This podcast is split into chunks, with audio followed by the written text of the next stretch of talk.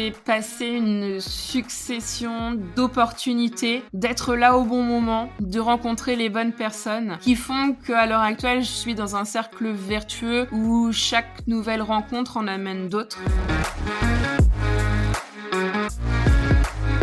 Bonjour et bienvenue à vous dans ce nouvel épisode du podcast Libre et Photographe, l'émission qui vous aide à vivre de la photo et réussir votre reconversion dans la photographie.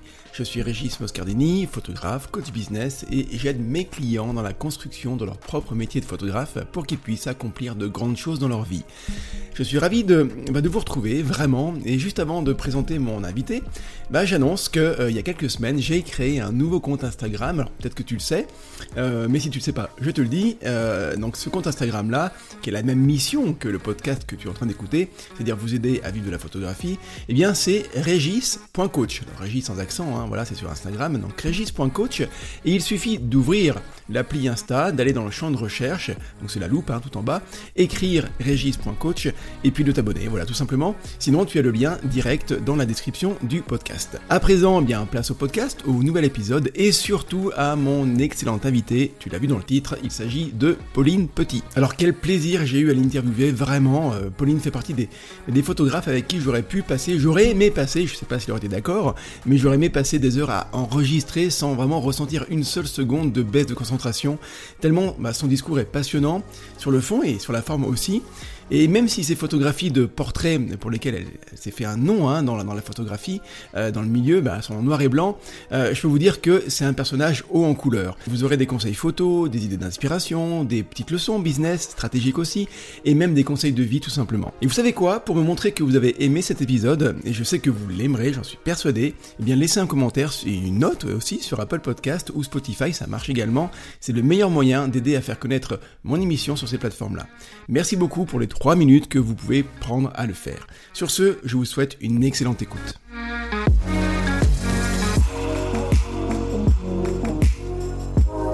Bonjour Pauline Bonjour Régis je suis très très heureux de t'accueillir euh, dans mon émission. Euh, j'apprécie ton travail, vraiment. Je te, le dis, euh, pas parce qu'on est enregistré et que les gens écoutent, mais parce que c'est vraiment très sincère. et donc, je considère que passer, passer ce temps avec toi, c'est un moment très privilégié. Et j'imagine qu'en plus, tes journées sont assez chargées en ce moment, je pense, non? Euh, bah déjà, merci beaucoup et puis bonjour à tous.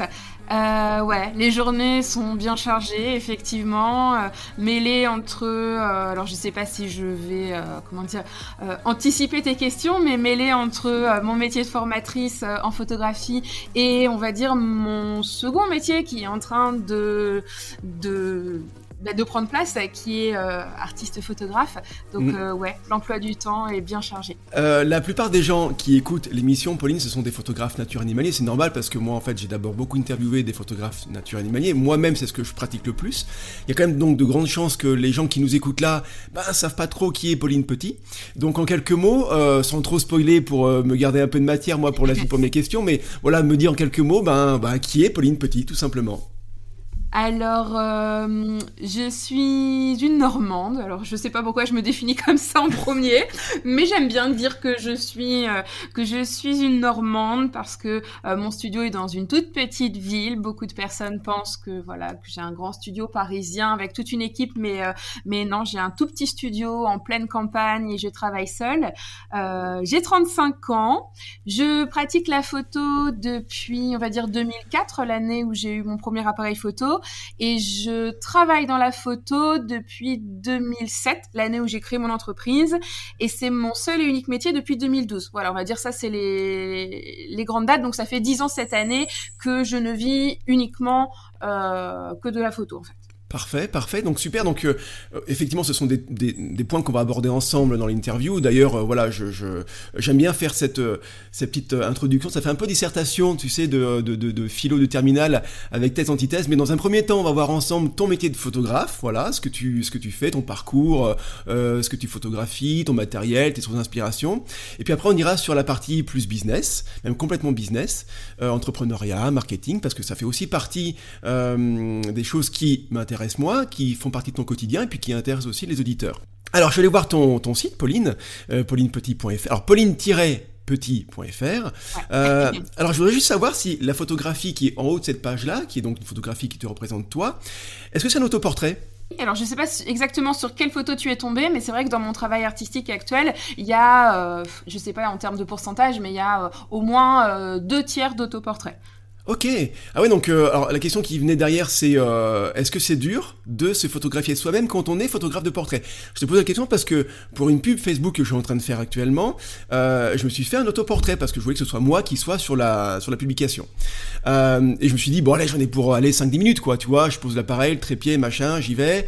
Ça m'a pris une heure. Euh, et encore, je suis pas vraiment satisfait du résultat. Mais bon, c'est fait, c'est fait, et, ça ira très bien comme ça. Donc la question c'est est-ce que c'est dur de se photographier soi-même euh, quand on est photographe, qu'on sait photographier, qu'on a la technique, euh, qu'on a à peu près les idées en tête, que voilà, est-ce que c'est dur pour toi? Bah, moi, personnellement, je veux dire que non. Mais en même temps, si tu me dis que tu as pris une heure, tout dépend pourquoi. Est-ce que c'était dur techniquement ou est-ce que c'était dur de trouver une image de toi euh, qui te plaisait, en fait? Techniquement, c'était OK. Hein. J'avais la, la, la netteté, la lumière, c'était OK. Non, c'est ce que tu as dit dans un deuxième temps. C'est ça, c'est euh, d'être satisfait du résultat euh, on va dire artistique et esthétique. C'est ça la difficulté. Alors pour moi, l'autoportrait me pose pas de soucis parce que dans les photos que je fais, ce sont alors ce sont des autoportraits parce que c'est moi qui pose, mais euh, c'est pas mon image. Ce sont des personnages créés auxquels je donne forme avec mon visage en faisant des grimaces. Donc à un moment, je n'ai aucun souci avec euh, ben, mon image ou une certaine photogénie ou quoi que ce soit d'autre parce que ce sont des personnages. C'est pas moi. Donc c'est simple de, de, de trouver qu'un personnage euh, même est moche, fait des grimaces est trop gros, est trop maigre, a des trop petits yeux, a, des, une grande bouche. Bref, on s'en fout vu que c'est le personnage, c'est pas moi. Donc est-ce que c'est de l'autoportrait ou pas? Voilà, c'est peut-être une grande question. C'est la grande question. C'est la grande question qui mériterait probablement une émission entière. C'est ça. Euh, donc voilà, donc euh, j'ai lu ta bio effectivement, j'ai quand même préparé l'interview. Euh, donc en la lisant, j'ai l'impression que tu étais quand même plus destiné à devenir artiste, ce que tu es, ce que tu fais actuellement, que sportif de haut niveau.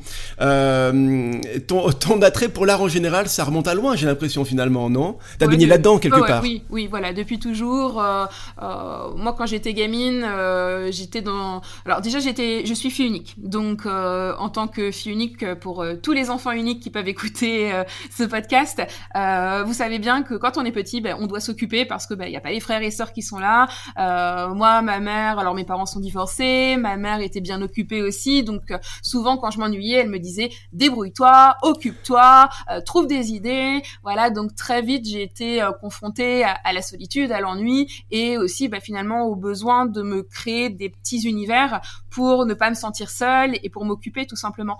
Donc le fait d'être confrontée à cette solitude-là, je crois que c'est ça qui a bah, qui a boosté le développement d'une certaine créativité euh, depuis toujours. Et puis dans mon éducation, euh, ma mère est fan de, de peinture, donc euh, depuis petite, elle m'a euh, emmenée dans des musées. Je veux dire, j'avais 7-8 ans, j'étais déjà au musée d'Orsay, au Louvre, euh, mm. voilà, et il y avait toujours un, un livre de peintre qui traînait sur la table du salon à feuilleter.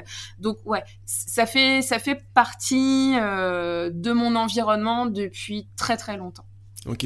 Alors c'est important, c'est vrai qu'on n'est pas dans la photographie euh, là-dedans, mais euh, ce que tu as dit par rapport à l'ennui et, euh, au fait que ça forme et ça forge effectivement l'imagination, c'est tellement important. Et alors du coup là on sort, du cadre, mais ça me fait, ça me tient à cœur de le dire moi en tant que papa, c'est que les activités actuelles que sont les écrans, que sont les les téléphones portables par exemple, toutes ces choses-là euh, qui vont happer justement l'attention des enfants, euh, leur enlèvent ce temps d'ennui qui peut être hyper hyper formateur. Euh, et moi j'aime tellement quand une de mes filles me dit papa je m'ennuie, euh, j'ai rien à faire, qu'est-ce que je fais? Et ben je lui dis toujours c'est génial, tu t'ennuies, ben vas-y profites-en quoi. Alors ça arrive pas tout le temps, effectivement. Et puis attention, hein, elle regarde des écrans, elle regarde la télé aussi, parce que voilà, ça fait partie quand même maintenant du, de l'environnement et il est là. Mais l'ennui, quelque part, a cette connotation négative, alors que finalement, c'est quelque chose qui est hyper formateur.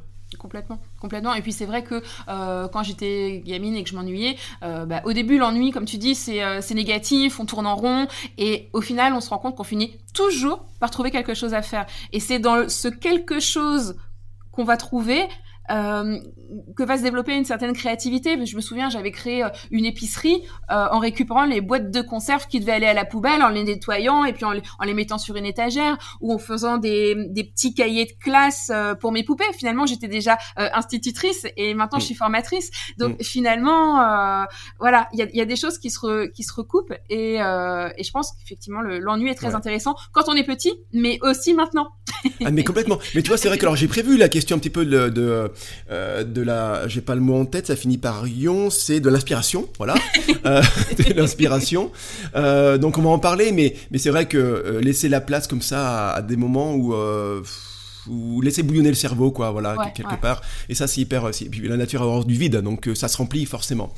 Euh, donc, il y a cet aspect hyper artistique dans lequel tu baignes depuis très longtemps. Ça veut dire quand même que tu aurais peut-être pu devenir musicienne, actrice aussi, par exemple, au lieu de photographe Ouais, je joue de la guitare, je joue du piano, j'ai fait de la danse pendant très très longtemps, euh, je peins un peu, euh, j'ai été aussi auteur et illustratrice de livres pour enfants, donc euh, ouais, on va dire la, la, photographie pour moi fait partie d'un tout où, où je, je, suis vraiment très très euh, sensible à tout domaine un peu d'expression artistique. Qu'est-ce que tu voudrais que les gens retiennent de, euh, de tes photographies, du message justement que tu veux faire passer Ça c'est toujours compliqué parce qu'effectivement on pense toujours qu'un artiste est une personne un peu, euh, un peu torturée, qui a besoin de, de s'exprimer au monde par son art, etc.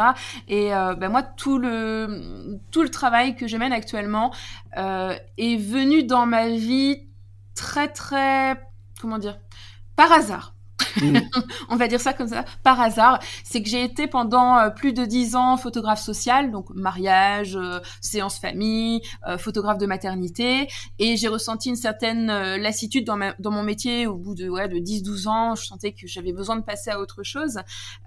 c'est à ce moment-là que je suis devenue formatrice en photographie, et je me suis rendu compte qu'en étant formatrice, je réalisais maintenant au quotidien des cours, mais que je ne faisais plus de photos.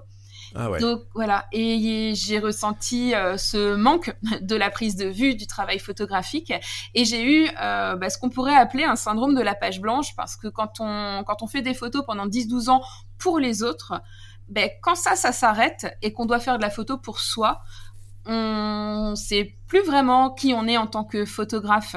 Et c'est un petit peu le, grand dilemme entre être photographe amateur et être photographe professionnel. Bon, bah, quand on est amateur, finalement, on fait un peu ce qu'on veut et, on peut quand même suivre ses envies et faire de la photo pour soi. Et quand on devient professionnel, on met énormément de choses de côté.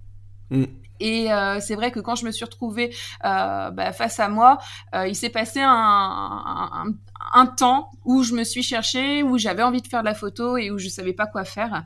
Donc à ce moment-là, je crois que j'ai j'ai pris des des idées qui m'étaient passées par la tête durant ces dix, ces dix dernières années, en me disant bah tiens ça serait marrant de faire une photo comme ça, et puis mm. bah une photo comme ça, une photo comme ça. Et en fait, je me suis mise euh, toutes les semaines à faire une photo d'une idée que j'avais eue il y a peut-être un an, il y a peut-être dix ans.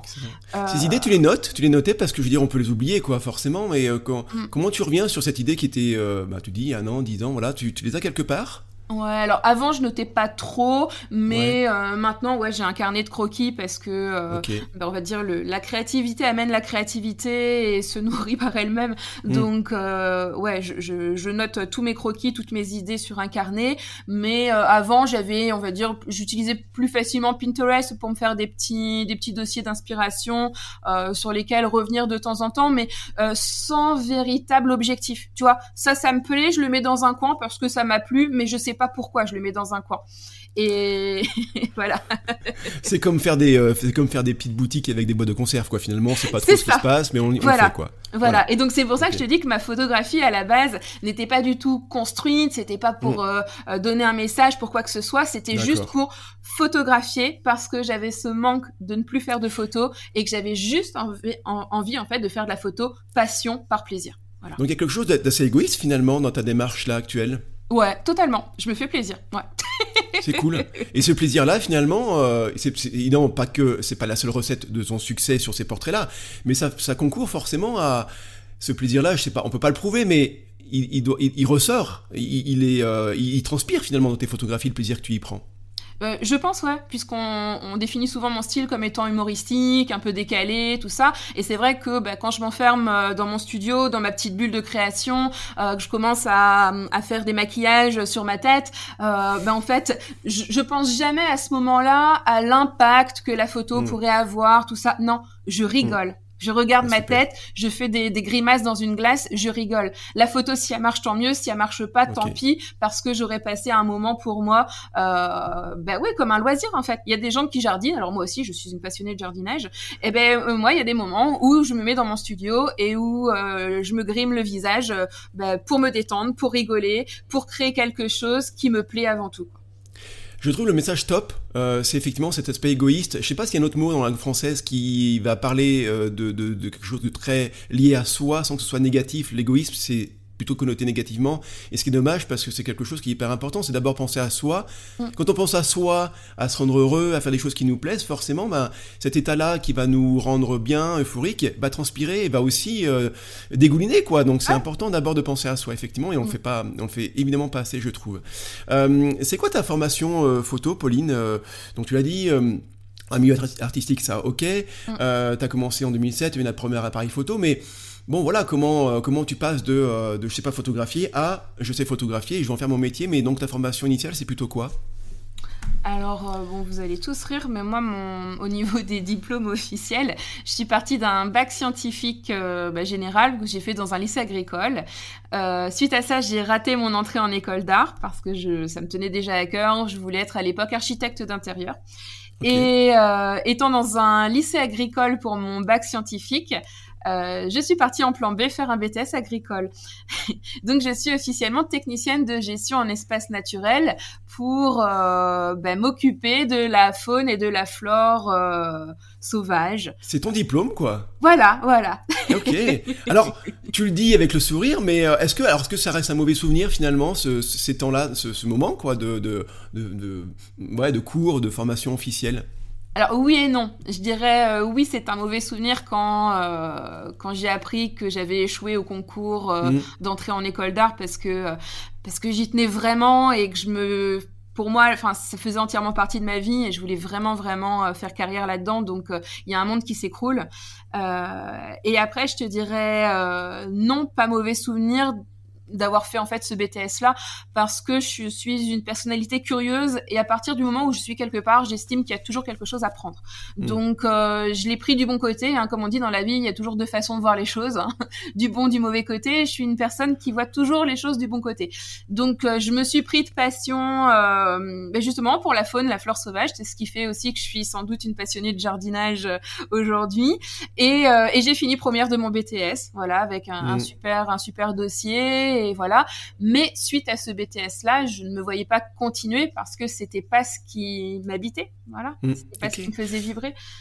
Tu, tu, as dit que tu avais raté ce concours d'entrée euh, et ça a été vraiment pour toi euh, très dur à vivre, mais, mais euh, est-ce que c'était grave dans le sens où tu pouvais repasser un concours dans une autre école l'année l'année d'après? C'est pas aussi simple que ça? C'est pas aussi simple que ça quand on a, euh, on va dire, une pression familiale. Je te dis, vu que mes parents sont divorcés, j'ai été élevée vraiment que par ma mère. Et euh, c'est comme une femme assez stricte. Hein. On s'entend mmh. très bien maintenant, mais on va dire que mon, mon, enfance a été un petit peu compliquée. Mmh. Et euh, bah pour elle, c'était vraiment euh, rédhibitoire de, par exemple, de faire une année de fac euh, en art plastique et de retenter le concours derrière. Enfin, ça lui faisait peur en tant que maman euh, d'avoir une fille qui, qui se projette dans des carrières artistiques parce que bah, on tombe toujours sur euh, les, mêmes tabous de dire on ne peut pas vivre euh, euh d'art, non, tu ne vas pas te projeter, tu vas pas attendre d'être peut-être prise dans une école d'art ou peut-être tu ferais carrière ou pas. Enfin, c'était beaucoup plus risqué au final que de faire justement un BTS agricole qui me donnerait un métier sûr au bout de deux ans. Voilà. ouais, ces injonctions sociétales, de mm. famille, de parents, ce qui peuvent se comprendre. Moi, voilà, je, ouais, dis, je ouais. suis papa, je sais pas comment je réagirais quand euh, si un jour ma fille me dit je veux faire du théâtre et je vis de ma passion pour le théâtre, je sais pas comment je réagirais, hein, j'en sais rien. Oui, hein. c'est compliqué. Euh, c'est compliqué, hein. Mm. peut-être que je dirais bah vas-y génial, c'est cool, ça te plaît, ben fonce. Ou peut-être que j'aurais peur justement pour elle et probablement mm. aussi un peu pour moi, euh, dire bah t'es sûr, je sais pas, euh, réfléchis bien, c'est pas c'est pas simple, c'est pas facile. Je sais pas comment je réagirais. Donc c'est vraiment pas facile à, à anticiper puis à, à, vivre aussi en tant que en tant que parent. Euh, je repose un peu ma question, Pauline. Ouais. C'est Comment je me suis formée à la photo Voilà, c'est ça. On y vient. On y vient. On y vient. Donc, euh, quand j'ai commencé la photographie, donc c'était, je te dis, en 2004, euh, globalement, euh, je n'ai pas trouvé à me former et j'ai été euh, euh, autodidacte pendant très très très longtemps. Donc euh, je vais pas le cacher, euh, j'avais un, un, un, petit bridge à l'époque, 4 millions de pixels. En même temps, on était en 2004, donc c'était déjà un super appareil.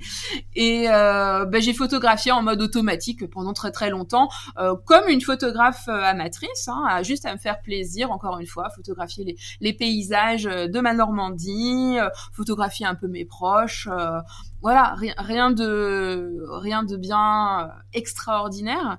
Et puis euh, et puis en après mon BTS, j'ai commencé à travailler dans le tourisme. J'étais euh, agent d'accueil en office de tourisme et euh, en tant qu'office de tourisme, on accueillait des expositions chaque mois, dont des expositions photos. Mmh. Et euh, à ce moment-là, j'ai découvert, enfin j'ai découvert, je me suis dit que mes photos étaient euh, bah, était plutôt pas mal par rapport à ce que je voyais sur les murs de l'office de tourisme. Ouais, parce que tu, comp tu, comparais en fait. Hein, voilà, je, voilà, je comparais et euh, ben, ça m'a donné envie de faire moi aussi des expos. Donc j'ai profité du réseau que j'avais dans le tourisme local pour euh, créer une expo de photos de paysages et l'exposer dans tous les offices de tourisme du secteur. Et euh, c'est à partir de là en fait que ma pratique s'est un petit peu plus intensifiée vu que des premières personnes m'ont demandé euh, d'acheter mes photos. Alors à l'époque euh, c'était euh, presque sous format carte postale, voilà des, des, petites photos. Mais c'est à ce moment-là que j'ai créé mon entreprise pour pouvoir vendre de façon légale et que de ce fait-là j'ai ressenti le besoin bah, de de me professionnaliser, de me prof... je vais y arriver, aide-moi, professionnaliser. Parfait, c'est parfait. Moi, j'ai aucun, j'ai rien à dire, je suis le premier à savonner, donc euh, je peux pas, je peux rien dire. Hein. Mais moi, ça m'arrive tout le temps. Quand je suis fatiguée, c'est affreux. donc professionnaliser et euh, et là, ben, j'ai commencé à m'intéresser un peu plus à la photographie. Alors en 2007, ce qui était compliqué, c'est que euh, moi, dans mon secteur, il y avait pas de club photo. Euh, apprendre par des bouquins. Euh, ça me paraissait compliqué et il n'y avait pas encore les blogs et les chaînes mmh. YouTube et tout ça. Donc je fais partie des jeunes photographes mais d'une certaine façon d'une ancienne génération. Enfin, je pense ouais, que tu vas comprendre. Euh, qui a aussi qui a appris vraiment tout seul, quoi. Voilà. Et sans l'aide des outils numériques qui maintenant sont évidemment très très pratiques, quoi. Exactement. Mais ce qui ouais. m'a permis d'une certaine façon aussi de, euh, de développer mon propre message voilà, et ma propre façon de, de voir les choses et d'appréhender la photo. Et euh, même si ça a été compliqué, je suis très contente finalement d'avoir dû galérer un petit peu. Ouais. non, mais c'est intéressant parce que finalement dans ton parcours, on, on, on, sent que il était presque écrit que tu que tu devenais, je mets des guillemets, ça se voit pas, mais que mm. tu devais devenir, euh, alors photographe, donc du coup travailler dans un domaine artistique, c'est ce mm. que tu fais actuellement. Mais finalement, le chemin que tu empruntais, c'est pas du tout celui qui était euh, qui était prévu, quoi. Voilà. Du tout, du tout. Parce que la photographie, euh, tu ne voyais pas devenir photographe professionnel euh, quand tu as raté ce concours-là. Euh, C'était pas une voie de secours ou même pas, une, même pas une voie euh, ni, ni B ni C ni D quoi. Non. En fait, la photographie, elle est arrivée pendant le BTS. C'est ça qui est très marrant, c'est que finalement, j'ai rencontré la, la photographie euh, grâce au fait que j'ai échoué euh, au concours d'entrée en école d'art. Et pendant mon BTS, on m'a demandé de photographier, enfin, d'être le reportage des chantiers nature qu'on faisait. Toi, on faisait des curages de mares, on coupait, euh, enfin, on coupait, on déboisait certaines tourbières, des choses comme ça. Et euh, j'ai été nommée par hasard photographe, un reporter photo des chantiers nature. Et euh, bah, c'est là que ça a commencé. Ouais, mais alors c'est, tu vois, je fais un peu le parallèle entre, euh, moi j'aime bien l'appeler le, le, photographe du village ou du, du coin oui, ou du quartier, oui. tu vois, c'est souvent ça, c'est-à-dire que euh, la personne qui euh, qui va photographier le, le, je sais pas, le, la, la, fête du village, qui va aller photographier les, le spectacle de danse, et au fur et à mesure, on se crée une espèce de mini réseau, on se fait un peu connaître, et c'est souvent le, ce premier pied là qu'on met dans le dans, dans, dans, dans, le domaine, et on se fait connaître, et derrière il y a voilà, il y a quelque chose qui peut démarrer comme ça, effectivement. Ouais. Ça. Mais de toute façon, il faut il faut être au charbon et puis il faut y aller quoi. Ah, oui, oui. Ah, oui. Euh, c'est obligé. Euh, c'est quoi ton matériel photo, là, Pauline, actuellement? Euh, alors actuellement, euh, je suis euh, chez Nikon. Et oui, parce que tu es ambassadrice Nikon. Félicitations, ambassadrice oui. Europe Nikon. Hein, on a reçu un oui. mail pour ceux qui sont abonnés à ta newsletter. on a reçu un mail il y a pas très longtemps où tu as annoncé cette, cette... alors je vais dire grande nouvelle. Est-ce que c'est vraiment une grande nouvelle Faut le prendre comme ça? C'est quelque chose d'assez rare finalement, ce, cette, ce statut d'ambassadrice Nikon? Oui, c'est rare parce que euh, l'heure actuelle en France, on est 6 ou 7 ambassadeurs Europe. Euh, et par exemple, je suis ambassadrice Europe aux côtés de Vincent Munier. Je pense que ça va parler oui, à tout voilà, le monde. pour le coup, ça parle à tout le monde. Voilà. Donc je pense que est-ce qu'il y a besoin d'en dire plus sur euh, l'opportunité euh, Ouais. d'être euh, d'être ambassadrice Nikon Europe? Non, c'est c'est pour moi c'est une énorme reconnaissance. C'est vrai que quand j'ai acheté mon premier Nikon, bah, c'était le D90 euh, il y a 10-12 ans. Je me revois en fait regarder, manipuler, ouvrir le carton. Si on m'avait dit ce jour-là, dans 10 ans, tu seras ambassadrice Europe de la marque. voilà. Ouais. Alors, je voudrais qu'on s'arrête un peu là-dessus. Là, on, on va un tout petit peu sur le côté entrepreneuriat et puis aller mindset, tu sais, état d'esprit. Euh, on se dit tout ça, tu vois. On entend souvent ce discours que tu viens de dire euh, de gens qu'on peut voir sur Instagram qui vont dire, bah, ça marche pour moi actuellement. Et si on m'avait dit, si on m'avait dit ça il y a 5 ans ou 10 ans, euh, j'y croyais pas. Sauf que la plupart des gens qui vont lire ça, eux, ils le vivent pas à ce moment-là, tu vois. Mm. Euh, on vit pas ce moment de euh, cette espèce de déclic de réussite. La question difficile, comment tu l'expliques? Qu'est-ce qui fait que ça ben, t'as- tu l'as pas cherché ça, tu t'es pas dit je veux devenir ambassadrice Nikon. Pourtant tu l'es. Comment ça se fait? Ça, c'est un rire nerveux pour savoir comment expliquer ça. Euh, comment En fait, je dirais qu'il s'est passé une succession d'opportunités, d'être là au bon moment, de rencontrer les bonnes personnes, qui font qu'à l'heure actuelle, je suis dans un cercle vertueux où chaque nouvelle rencontre en amène d'autres. Euh, après, euh, si je dois reprendre les, les mots bah, de l'équipe Nikon euh, pour expliquer un petit peu leur, le, le fait de m'avoir choisi, euh, pour eux, donc ils, m'ont- ils ont voulu me, me prendre comme am- ambassadrice pour trois raisons. Pour euh, mon style photographique qui est à l'heure actuelle unique, qui se démarque de tout ce qu'on peut voir, et du fait que j'ai réussi à créer un esthétisme euh, qui n'existait pas encore dans le, le monde de la photographie d'art. Voilà, donc ça déjà c'est c'est énorme. Euh, deuxième point pour le fait que je suis une personne qui aime beaucoup partager ma passion euh, de par les formations, de par on n'en a pas encore parlé, mais euh, j'ai aussi un blog, une chaîne YouTube. Je suis une personne voilà qui, partage énormément. Et troisième chose pour ma personnalité, puisque je suis quelqu'un de très très joviale, euh, positive, et ils m'ont dit que j'avais une capacité en fait à embarquer les gens avec moi et, euh, et à amener en fait ce côté positif. Donc euh, peut-être que ça peut répondre à cette question-là, Si mais ça je, répond bien. voilà, je pense que c'est ces trois points Ouais. euh, qui font qu'à l'heure actuelle ça fonctionne pour moi.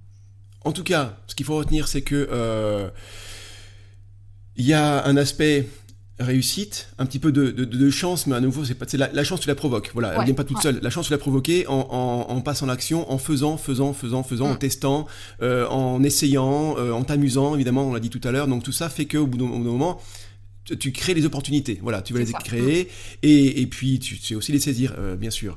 Et ce que je trouve hyper positif dans ton message, c'est que finalement, en 2022, c'est qu'il y a des dizaines de milliards de photographies qui sont faites chaque jour dans le monde.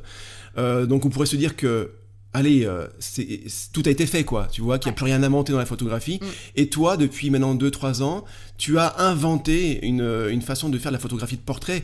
La photographie de portrait, c'est peut-être la première de toutes les photographies qui a Mm. été faite, quoi. Le portrait a été inventé en même temps que la photographie, quasiment. Ouais, ouais. Ça fait 150 ans. Et là, toi, tu as réussi à créer un truc nouveau qui n'avait jamais été fait.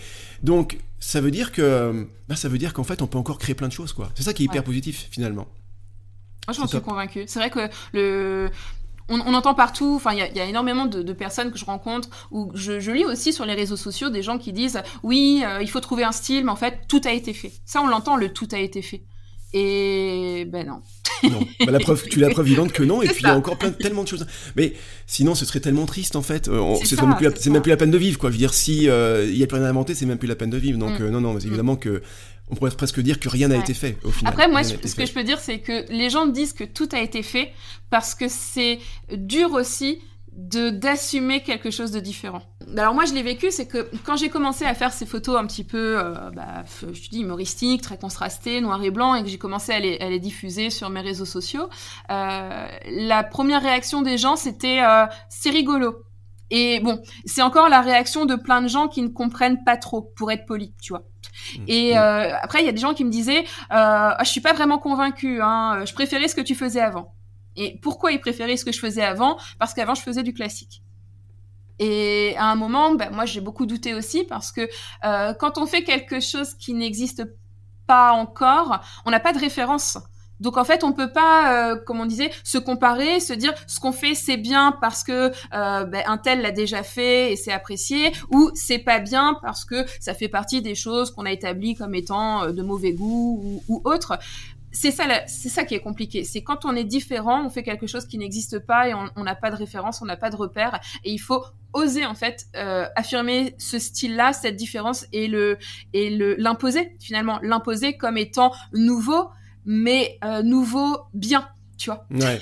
Mais ça, c'est, je veux dire, c'est un petit peu le drame finalement des euh, euh, de toutes les nouveautés, qu'elles soient là artistiques, mais aussi parfois euh, écologiques, qu'elles soient euh, économiques peut-être, enfin ou scientifiques. C'est-à-dire que les nouveautés font peur aux gens. Mm.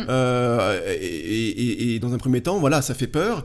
Et puis quand la nouveauté, elle est valable et que les gens commencent à l'approprier, eh bien, ça va finir par devenir une évidence. Voilà. Et, parfois, il faut du temps. Exactement. Mais c'est juste que dans ce temps-là, celui qui est à l'origine de cette nouveauté-là, faut qu'il l'assume, quoi. Voilà. Et c'est pas facile tous les jours. C'est exactement ça. Ouais. Il a fallu un, un, petit temps, voilà, où je où je sois un peu butée en me disant euh, ça c'est mon style, euh, c'est bien ce que je fais et de, réussir à m'en convaincre, tu vois. Mmh, ouais. Complètement.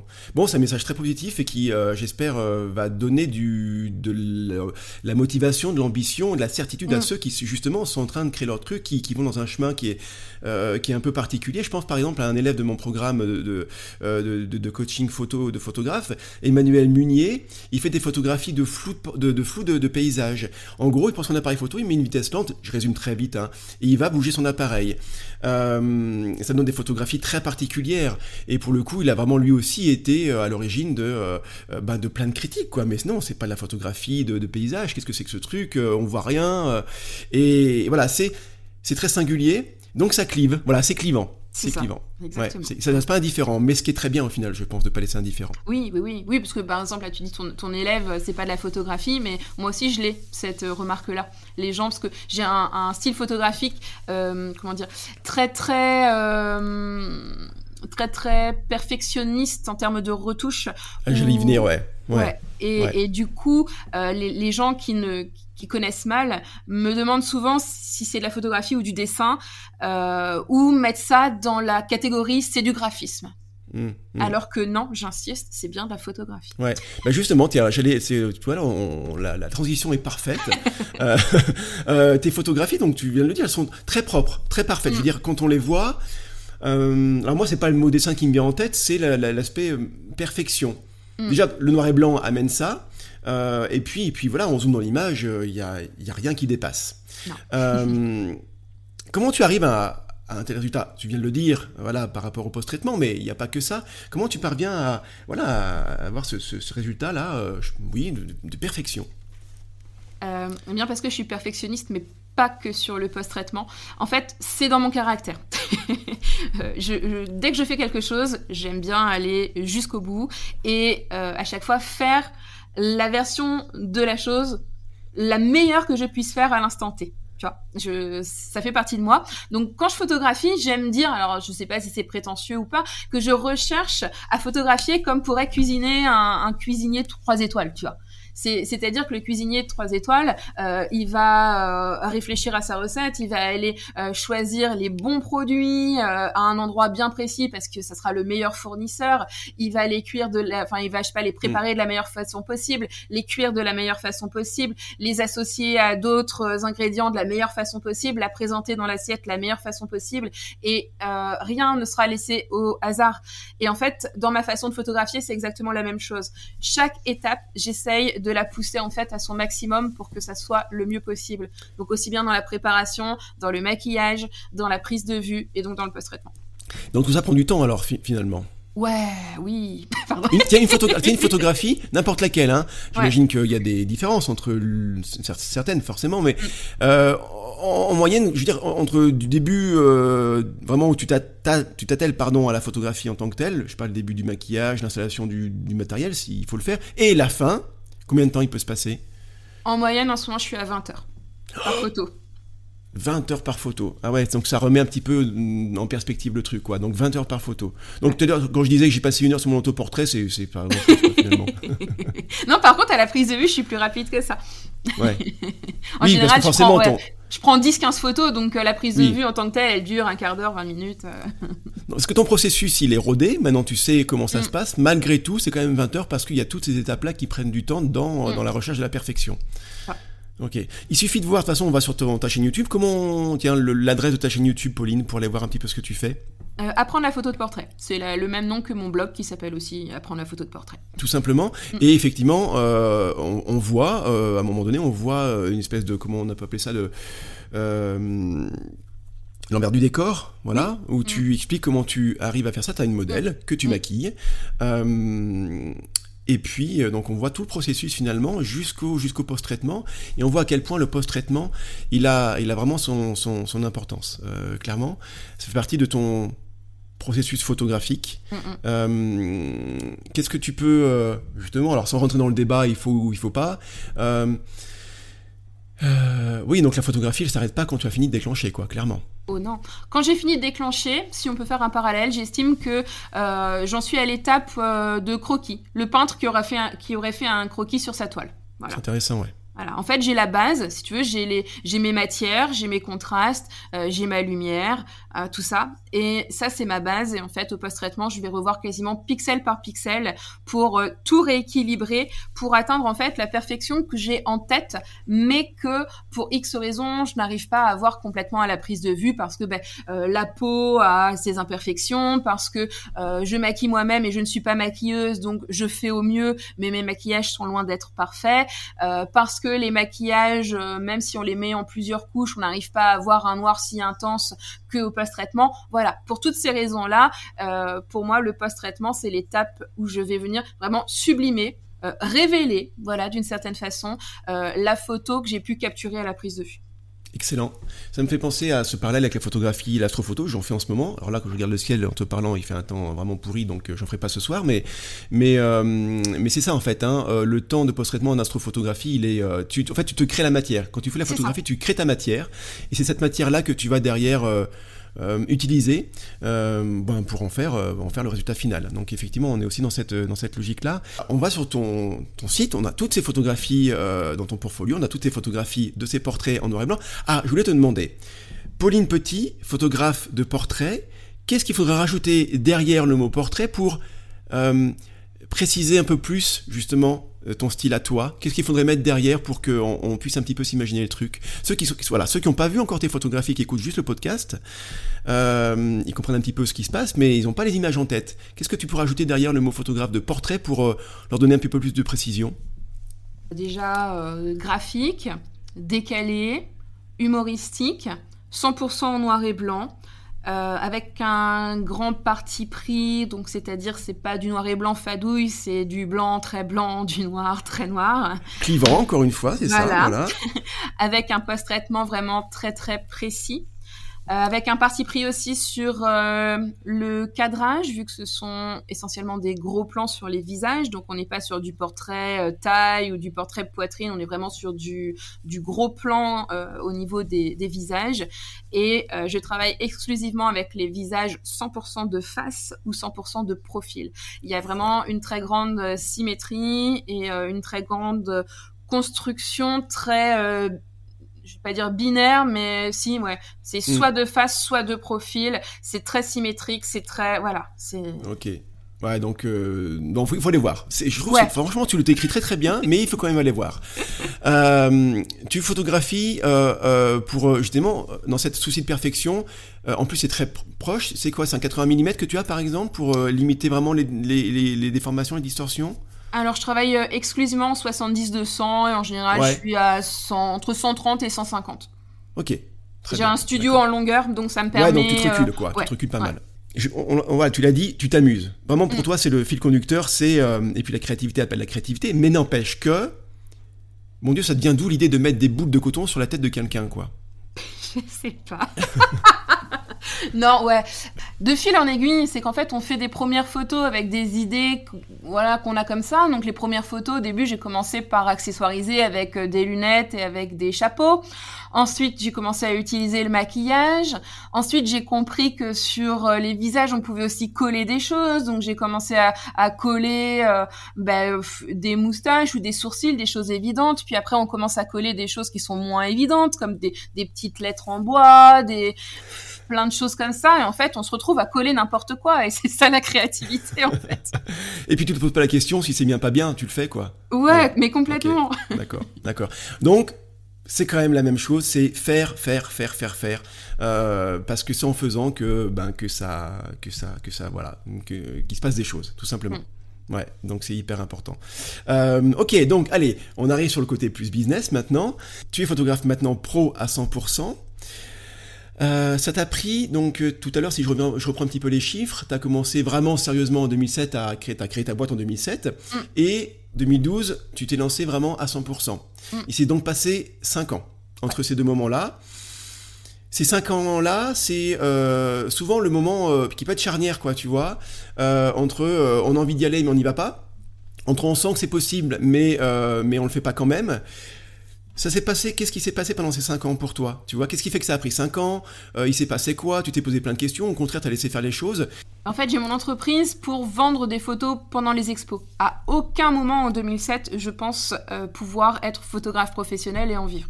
Déjà, voilà. C'est pareil que les photos, j'ai créé mon entreprise, mais sans penser qu'un jour ça deviendrait une entreprise viable. Avec moi, ça se passe toujours comme ça. Je, fais des choses sans penser ce que ça peut devenir. C'est très rigolo à chaque fois. Mais euh, de ce fait-là, comme je ne pense pas euh, vivre un jour de la photo, bah, j'ai des emplois euh, salariés en parallèle. Donc je travaille dans le tourisme. j'ai été aussi formatrice pour adolescents et adultes en difficulté dans le cadre d'une maison familiale rurale. J'ai été chargée de com. J'ai été pigiste pour un journal local. J'ai fait tout un tas de trucs. Sauf que en cinq ans, je me suis rendu compte, expérience après expérience, que je n'avais pas du tout la personnalité pour être dans le monde salarial. J'ai vécu euh, du harcèlement moral, euh, énormément, énormément d'anxiété. Et puis en fait, en 2012, j'ai fini littéralement en burn-out comme euh, beaucoup, beaucoup de personnes.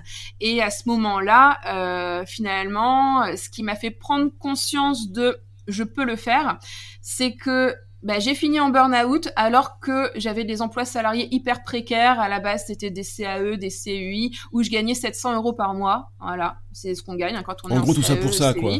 voilà, tout ça pour ça. Et je me suis dit, mais euh, si j'arrive ne serait-ce qu'à faire euh, un ou deux mariages par mois et quelques séances photos, j'y suis aux 700 euros. Alors, qu'est-ce que j'ai à perdre? Hmm. Voilà. Et en fait, moi, le déclic pour vraiment me lancer, c'était que je n'avais rien à perdre. Excellent. Donc tu l'as fait euh, donc d'un coup finalement, hein. c'est-à-dire que euh, il y a eu ce moment clé du burn-out où tu, tu, as pris cette prise de conscience mm. et tu as enchaîné assez vite derrière pour pouvoir euh, bah, vivre finalement, c'est-à-dire qu'il fallait quand même faire rentrer de, l'argent et du, salaire quoi. Alors sachant qu'en fait pendant les 5 ans j'ai jamais abandonné la photo. Donc j'ai continué à faire des expos, après j'ai commencé à faire du portrait, après j'ai fait énormément de collaborations. Et tout ça a fait que finalement ça a préparé le terrain. Et en fait mm. j'étais déjà, enfin j'avais déjà un réseau, j'étais déjà connu localement pour faire de la photo mais pas officiellement en tant que prestataire de photographie sociale.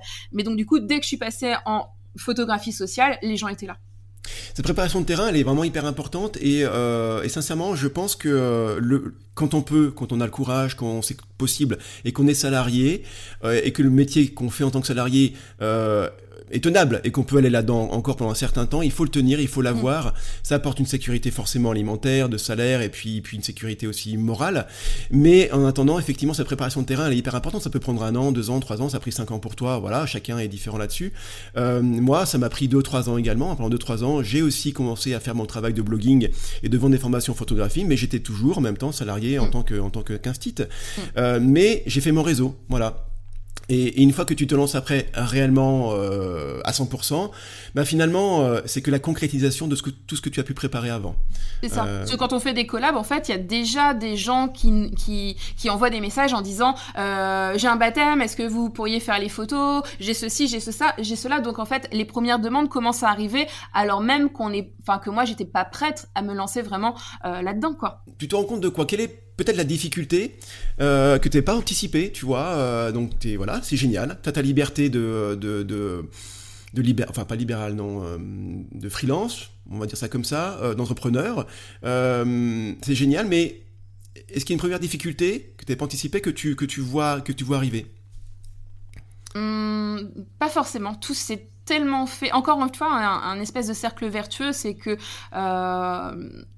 je me, je me, suis lancée, alors euh, pour euh, bon, j'ai fait énormément d'erreurs, hein, dont l'erreur de me brader euh, totalement parce que euh, j'ai pratiqué des tarifs extrêmement bas du fait mmh. de mes propres références. Hein. Gagner 700 euros par mois, on se voit mal déjà demander 700 euros pour un mariage parce que soi-même en faisant un emploi de 25 heures euh, par semaine sur un mois en gagnant 700 euros, faire un mariage qui me prenait globalement une semaine à faire et à post-traiter, c'était juste pas possible pour moi. Donc euh, tout ce qui est syndrome de l'imposteur, patati patata. Donc ouais. en fait j'ai euh, pratiqué des tarifs extrêmement bas euh, pour commencer et euh, bah, comme je ne savais pas comment trouver des clients ou quoi, j'ai utilisé Facebook et le bon coin, tu vois.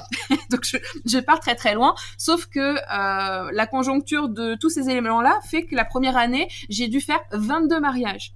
C'est bien.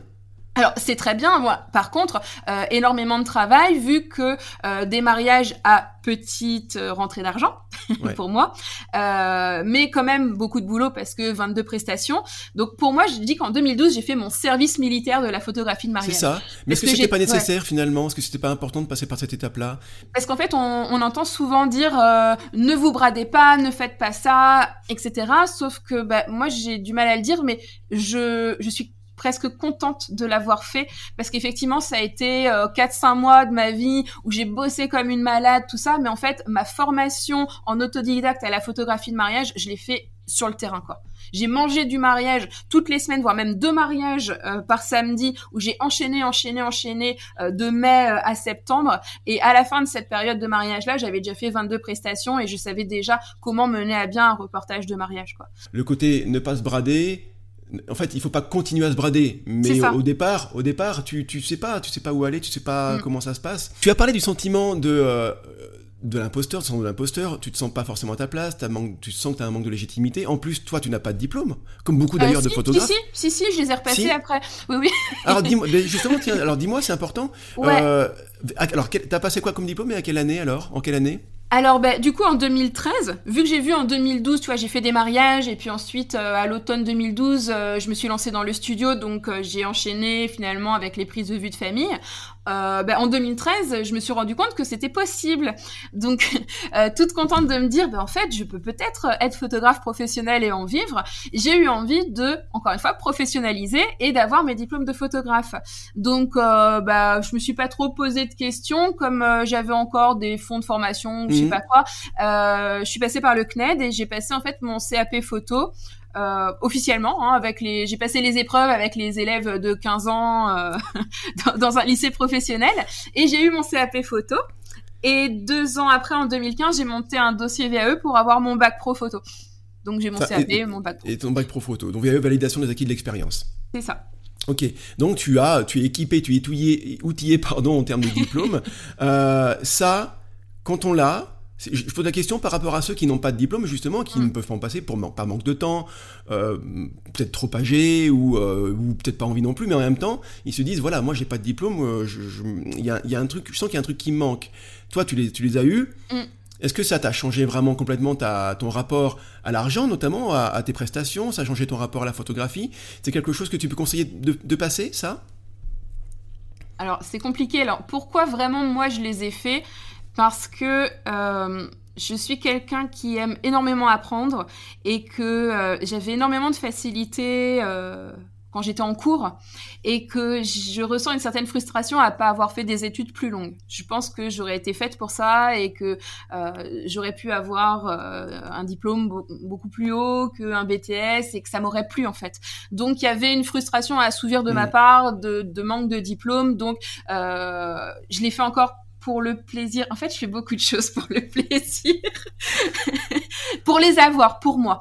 Après, est-ce que ça m'a servi concrètement? Honnêtement, non. Parce que ce que j'ai appris dans le CAP photo, alors je ne sais pas s'ils ont revu les programmes depuis, mais mhm. en 2013, les programmes n'étaient pas du tout à jour. Et en gros, quand vous passez un CAP photo, vous êtes formé en tant que technicien euh, d'optique, de prise de vue, de tout ça, mais en aucun cas vous êtes formé à devenir euh, un gestionnaire d'entreprise pour être photographe professionnel.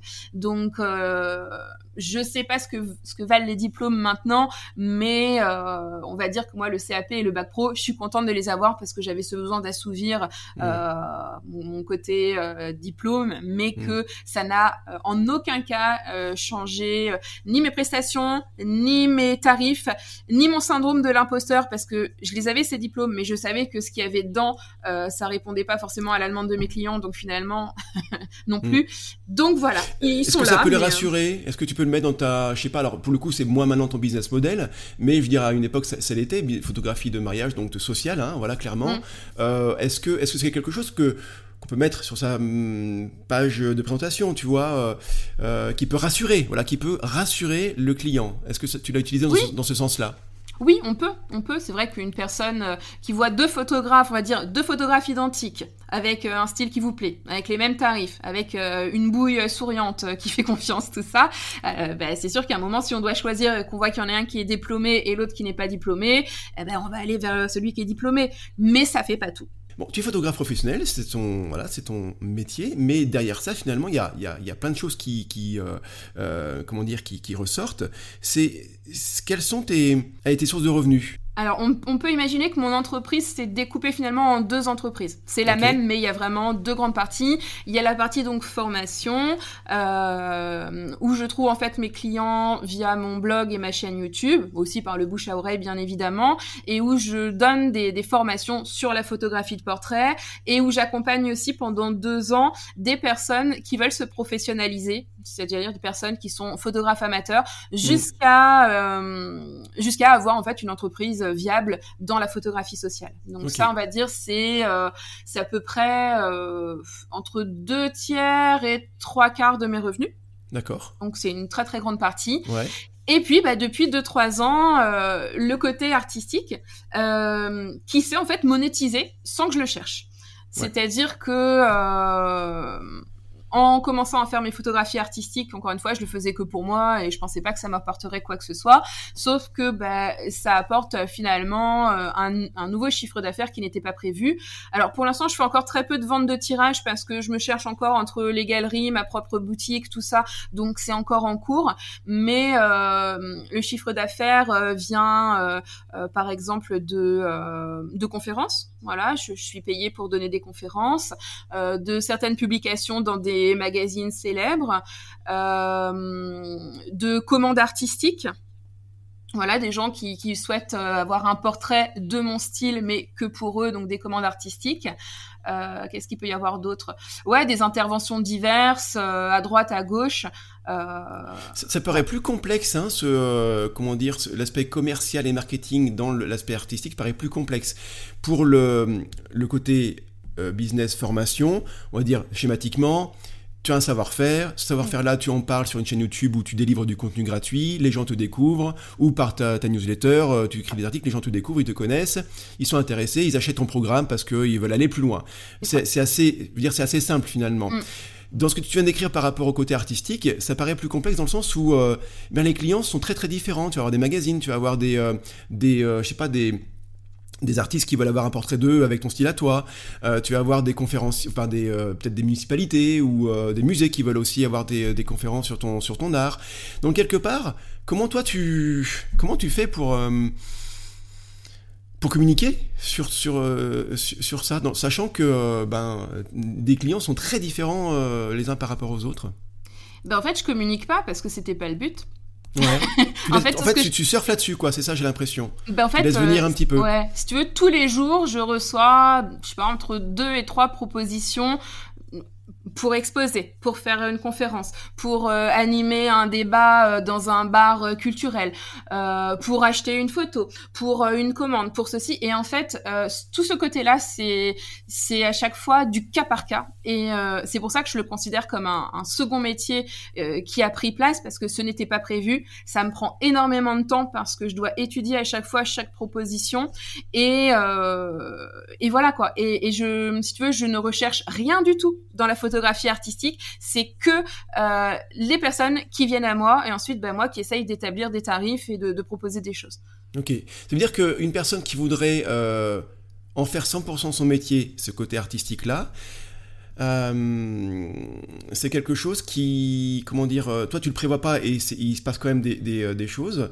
tu aurais des conseils à donner quand même pour la personne qui voudrait vraiment faire que ça, des je sais pas, des canaux de communication un peu privilégiés ou, euh, tu vois, où aller, euh, voilà, quel, conseil tu pourrais donner pour ces personnes-là?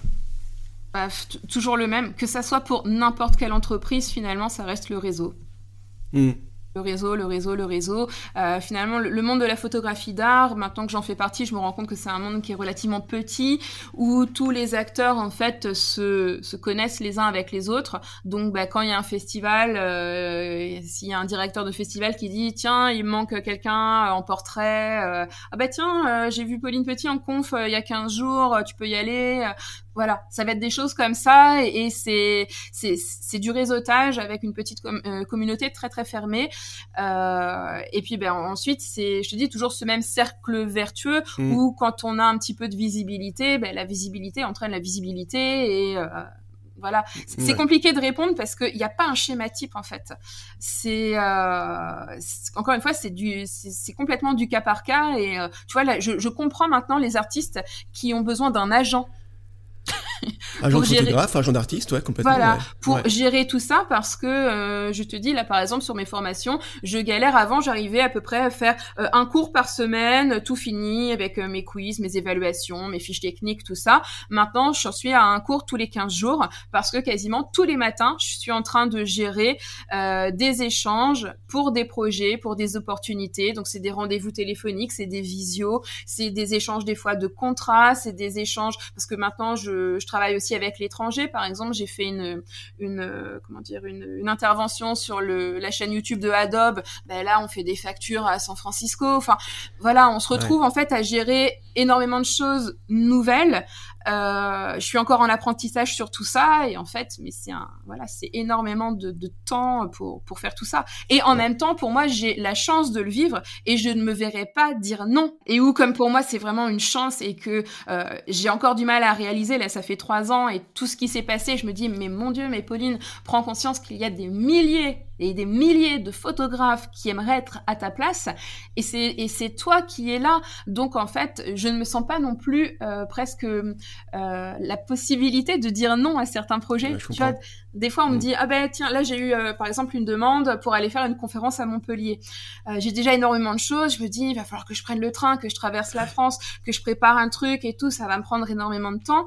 Mais en même temps c'est hyper cool que des personnes veulent que je vienne faire une conférence pour eux Ouais, complètement. Complètement.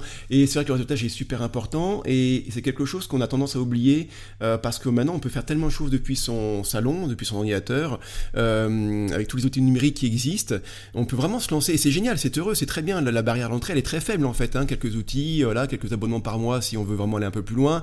Mais pour quelques dizaines voire centaines d'euros par mois, on peut vraiment euh, créer des choses assez incroyables depuis son ordinateur. Mais au final, euh, il faut pas non plus tomber dans ce piège qui serait de, de ne rencontrer personne. On mm. peut rencontrer des gens virtuellement, c'est vrai, mais ça, ça, ça ne remplacera jamais une conférence, ça ne remplacera jamais moi, je dis vraiment toujours euh, euh, de, faire des, euh, des, expositions, même locales, même le petit, le petit truc, je sais pas, du village. Je reviens là-dessus sur cette idée de village, mais elle est hyper importante, quoi. C'est-à-dire que un petit salon, un petit festival, eh bien, on peut postuler pour, pour, pour exposer ses photographies. Et je veux dire, c'est voilà, c'est de fil en aiguille, les choses vont se créer, mais il faut vraiment, vraiment, vraiment passer à l'action, faire des choses. Ça, c'est hyper, Oui. hyper important. Oui. Oui, parce que alors euh, effectivement, quand on m'écoute, on a l'impression que c'est vraiment euh, hyper facile. Alors je parle du cercle vertueux, tout ça, mais c'est vrai que euh, j'ai eu, euh, j'ai eu une, une- un espèce d'élan au début où quand j'ai posté mes photos sur Instagram, j'ai été repérée quatre mois après la première photo. Donc pour te dire, ça a été très très Eh ouais. rapide.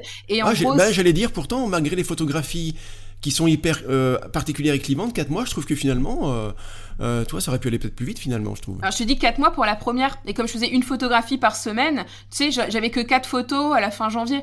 Donc euh, voilà, donc finalement pour moi ça a été assez vite, et euh, au mois de mai, je faisais déjà mon, ma première expo dans un grand festival. Et à Ouais. ce grand festival-là, j'ai rencontré un magazine qui m'a proposé de faire la couverture, et ensuite en faisant la couverture du magazine, j'ai été juge pour la Fédé, et etc. etc.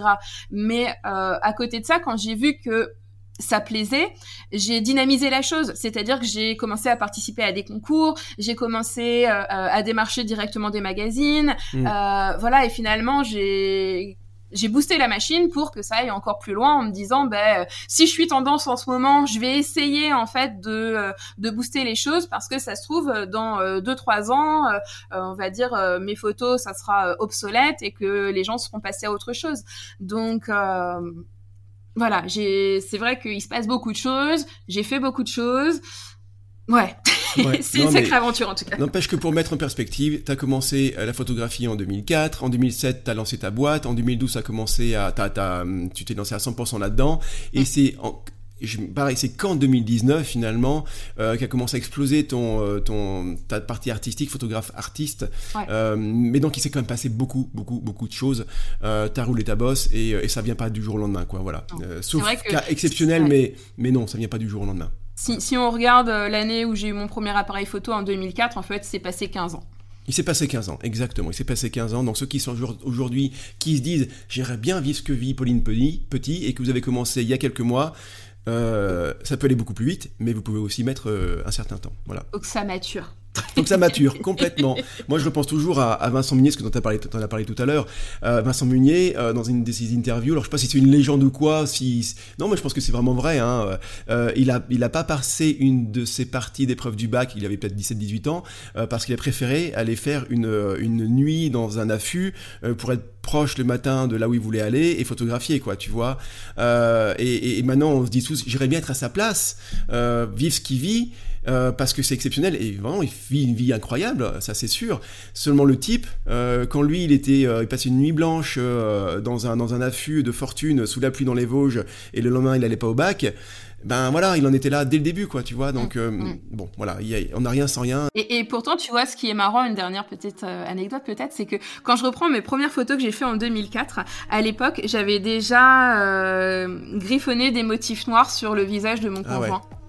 Tu vois. Ah ouais. Et en fait, il y a- il y, a des choses qui restent obsessionnelles. Et, et quand je dis souvent, euh, toi, les gens qui se cherchent un style, la plupart du temps, ils n'ont pas besoin de le chercher, ils ont juste besoin de regarder ce qu'ils ont déjà fait. Ouais, mais, mais c'est ça. De toute façon, on a toujours tout en nous, hein. Ça, C'est sûr et certain. C'est en nous, il faut juste aller le chercher. Mais c'est juste là qui est pas facile à faire. C'est Voilà. ça. C'est ça. Pauline, je te remercie infiniment pour euh, cette heure passée ensemble. C'était formidable. Moi, j'ai passé un passé super vite, moment. hein. Ben, c'est passé vite. Tant mieux. Tant Oui mieux. Tant mieux. Merci beaucoup. Pauline, euh, on te retrouve sur ton site euh, pauline-petit.fr, sur ta chaîne YouTube euh, Apprendre la photographie de portrait, ton blog également, ton compte Instagram? Euh, Pauline Petit Photographie, tout attaché. Parfait, donc il y a différents moyens de te suivre, et Mm. selon ce que les gens préfèrent, euh, voilà, il y a, y a le choix. Merci beaucoup, Pauline. Merci à toi, c'était un vrai plaisir. Merci à toi d'avoir écouté cet épisode jusqu'au bout. Si tu es sur Apple Podcast ou Spotify et que l'épisode t'a plu, eh bien dis-le en laissant un commentaire et une note également. Ça permet de faire remonter le podcast dans les classements et ça m'aide beaucoup pour le faire connaître. Merci à toi. Ciao ciao, à très vite.